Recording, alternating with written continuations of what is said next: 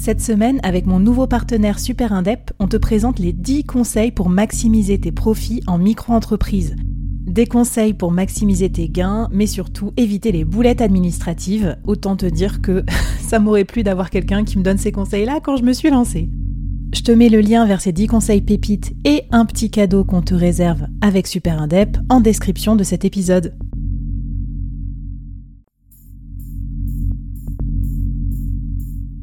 Quoi ressemblerait ton business si tu pouvais être épaulé par les meilleurs experts?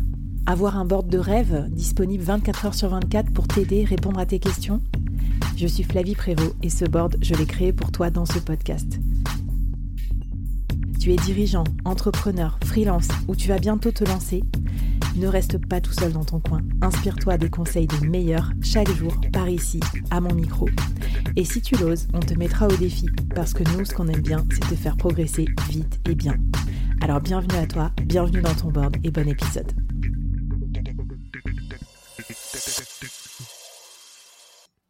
Alors Anne-Claire, euh, tu nous as donné plein de tips trop bien pour mieux vivre aussi avec notre podcast tout en, tout en l'améliorant. Est-ce qu'on peut quand même parler de rentabilité, euh, même si euh, je comprends bien, tous les objectifs sont pas financiers tu sais que pour moi, ex-dirigeante, solopreneur en mode scalabilité, c'est quand même important cette notion de retour sur investissement. Qu'est-ce que tu entends, toi, par. Enfin, pour toi, comment tu fais pour avoir un retour sur investissement de ton podcast? Bah, Le retour sur investissement, je vais toujours le calculer par rapport à mes objectifs c'est là où bah, le serpent se mord la queue et normalement une stratégie est bien faite quand c'est un cercle vertueux. Donc moi par exemple, comment je calcule mon propre retour sur investissement par rapport à mon podcast et par rapport aux objectifs que je me suis fixés, qui est à titre personnel, de euh, tester des nouvelles choses pour pouvoir les proposer ensuite aux podcasteurs, podcasteuses euh, que je vais accompagner, et de euh, nourrir euh, mon tunnel d'acquisition avec un contenu de qualité qui montre qui je suis et quelle est ma démarche, si bien que les personnes souvent elles vont écouter mon podcast et elles après elles me contactent pour euh, du coaching mmh. individuel ou pour mon accompagnement puzzle, ils ont déjà compris qui je suis et du coup j'ai eu un, super taux de conversion euh, pour dans mon tunnel mmh. d'acquisition. Donc ça c'est comment moi j'ai identifié mon retour sur investissement. En fait, il n'y a pas un seul type de retour sur investissement parce qu'il n'y a pas un seul type de, de succès. Euh, pas, si on a un objectif de euh, devenir conférencier conférencière, eh ben on peut euh, faire en sorte de mettre en place une stratégie qui quantifie le nombre de conférences qu'on va qu'on va vendre grâce à notre podcast. Donc ça, il va falloir mettre en place un écosystème qui le permet autour. Et d'ailleurs, je vais rebondir sur ma propre expérience. Finalement, l'inverse est vrai aussi.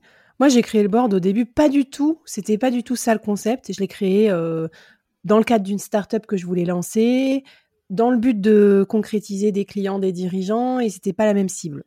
Ça a évolué, ça a pivoté, mais du coup, je me suis retrouvée avec un podcast qui ne servait absolument pas mes objectifs professionnels, parce que moi, je suis freelance B2B, rien à voir avec les solopreneurs et tout.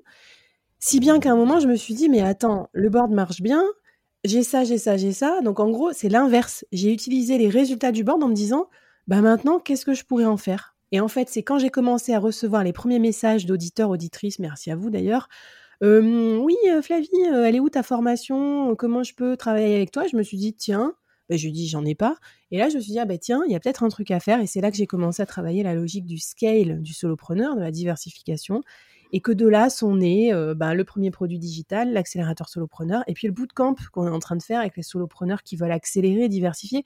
Donc tu vois, c'est incroyable. C'est-à-dire que moi, j'avais pas fixé d'objectif et je me suis retrouvée à, ramener la pelote et à me dire, ben en fait, j'ai des résultats. Comment ça pourrait euh, servir mes objectifs? Bah tiens, je pourrais me fixer des nouveaux objectifs business, comme par exemple la vente euh, de services pour les solopreneurs, alors qu'au départ, c'était pas prévu. Bah, je suis d'accord avec toi. Parfois, euh, notre podcast, il nous permet de vivre des choses auxquelles on s'attendait pas. Ça nous ouvre des portes qui sont totalement euh, euh, surprenantes.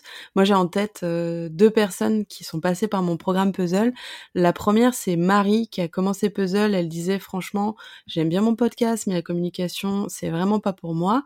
Et elle a, on a vraiment travaillé sur tout cet écosystème de visibilité, d'attractivité, etc. Et ça lui a donné tellement confiance en elle dans sa compréhension de la communication, de la stratégie et tout, qu'un poste de directrice de communication marketing s'est libéré dans son dans son boulot et qu'elle a postulé et qu'elle a eu cette promotion de ouf.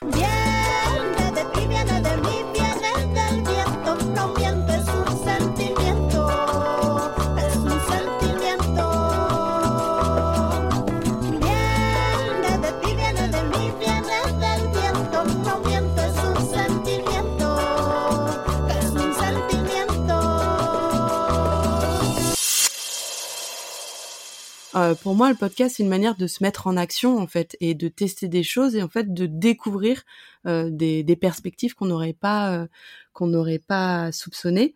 Et la deuxième personne, c'est Sophie, qui a lancé un podcast par rapport à une expérience de deuil périnatale qu'elle a vécu et euh, d'un podcast où qui sortait euh, de, de, ses tripes, de son cœur, de vouloir partager autour de ce sujet. Et ben aujourd'hui, elle se dit dépassée par le succès de son podcast parce que ça a conduit à une reconversion euh, professionnelle où elle accompagne des personnes en situation de deuil. Elle co-réalise un documentaire pour France 3 sur le sujet. Mmh elle est en négociation avec une, une maison d'édition pour écrire son livre. Elle est citée par la matrescence comme un des podcasts de référence sur le sujet. Et effectivement, elle s'attendait pas du tout à ça en fait euh, quand elle a lancé son podcast, mais elle l'a fait bien avec une stratégie, avec beaucoup de cœur et beaucoup de passion. Et en fait, ça apporte euh, mmh. un succès de fou, tu vois. Ouais, c'est ça. Si votre concept est vraiment super bien grâce au, au, Magnet Score, en fait, ça va produire des résultats et c'est ça qui est, c'est ça qui est trop bon. Oh là là, je suis trop contente. Je suis trop remotivée. J'espère que vous aussi, les podcasteurs qui nous écoutez, vous êtes à fond.